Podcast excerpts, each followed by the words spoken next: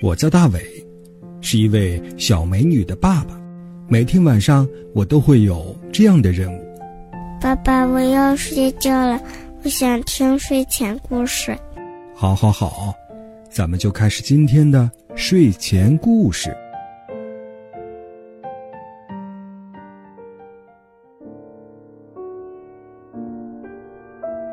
晚上好，小朋友，欢迎收听大伟叔叔讲睡前故事。我是大伟叔叔。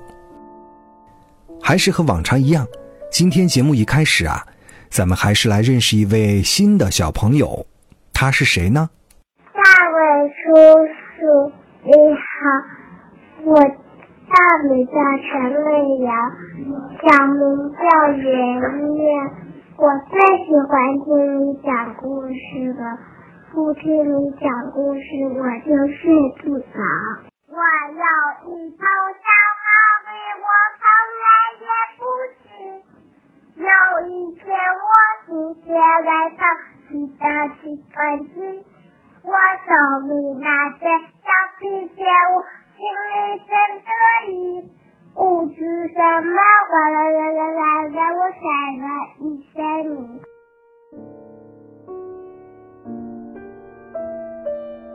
宝贝儿唱的小毛驴儿真的很不错，以后啊还要继续大胆的唱出自己喜欢的歌曲，好吗？因为微信里大家发来的作品比较多，大伟叔叔呢会按照先后顺序来安排节目的播出，也希望小朋友们能够耐心的等待呀。喜欢听大伟叔叔讲睡前故事的小朋友。可以发送微信，微信号码是拼音的巴啦啦三七二幺。来开始咱们今天的讲故事时间吧。大伟叔叔的微信里啊，有很多小朋友说想听三只小猪的故事，那么今天大伟叔叔就讲给大家来听。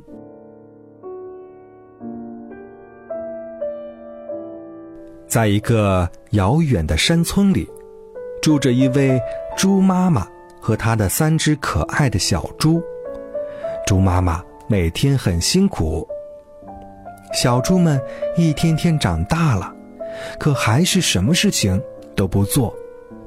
一天晚上，吃过晚饭，猪妈妈把孩子们叫到面前，郑重其事地说：“你们已经长大了。”应该独立生活啦。等你们盖好自己的房子后，就搬出去住吧。三只小猪谁也不想搬出去住，更不想自己动手盖房子，可是又不能不听妈妈的话，于是他们开始琢磨盖什么样的房子。老大先动手了。他首先扛来许多稻草，选择了一片空地，在中间搭了一座简易的稻草屋，然后呢，用草绳捆了捆。哈哈，我有自己的房子啦！老大乐得欢蹦乱跳。第二天，老大搬进了自己的新家，老二和老三好奇的前来参观。老二说。嗯，老三，你看大哥的房子也太简陋了，我要盖一座又漂亮又舒适的房子。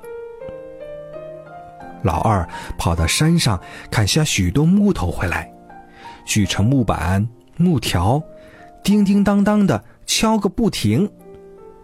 不久，老二也盖好了自己的木房子，显然这比老大的要更漂亮。结实的多。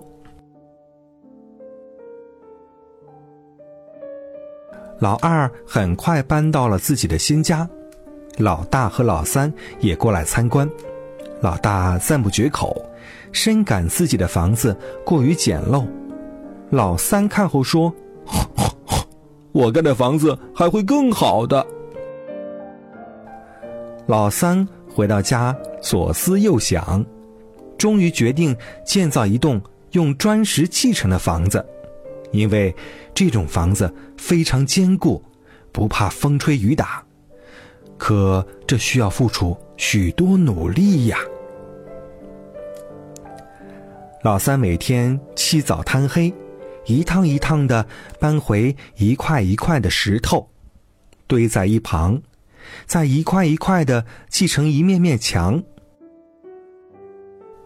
哥哥们在一旁取笑道：“只有傻瓜才会这么做呢。”小弟毫不理会。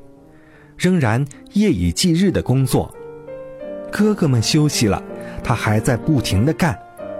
这样整整过了三个月，老三的新房子也盖好了，他好高兴啊！有一天，来了一只大野狼，老大惊慌的躲进了他的稻草屋。野狼。嘿嘿的冷笑两声，狠狠地吹了口气，就把稻草屋吹倒了。老大只好撒腿就跑。老大径直跑到二弟家，边跑边喊：“二弟，二弟，快开门，救命啊！”二弟打开门一看，一只大野狼追了过来，赶紧让大哥进了屋，关好门。大野狼追到门前停了下来，心想。哼哼，你们以为木头房子就能难得住我吗？他一下一下的向大门撞去，哗啦一声，木头房子被撞倒了。兄弟俩又拼命的逃到老三家，气喘吁吁的告诉老三所发生的一切。老三先关紧了门窗，然后胸有成竹的说：“别怕，没问题了。”大野狼站在大门前，他知道房子里有三只小猪，可不知怎么才能进去。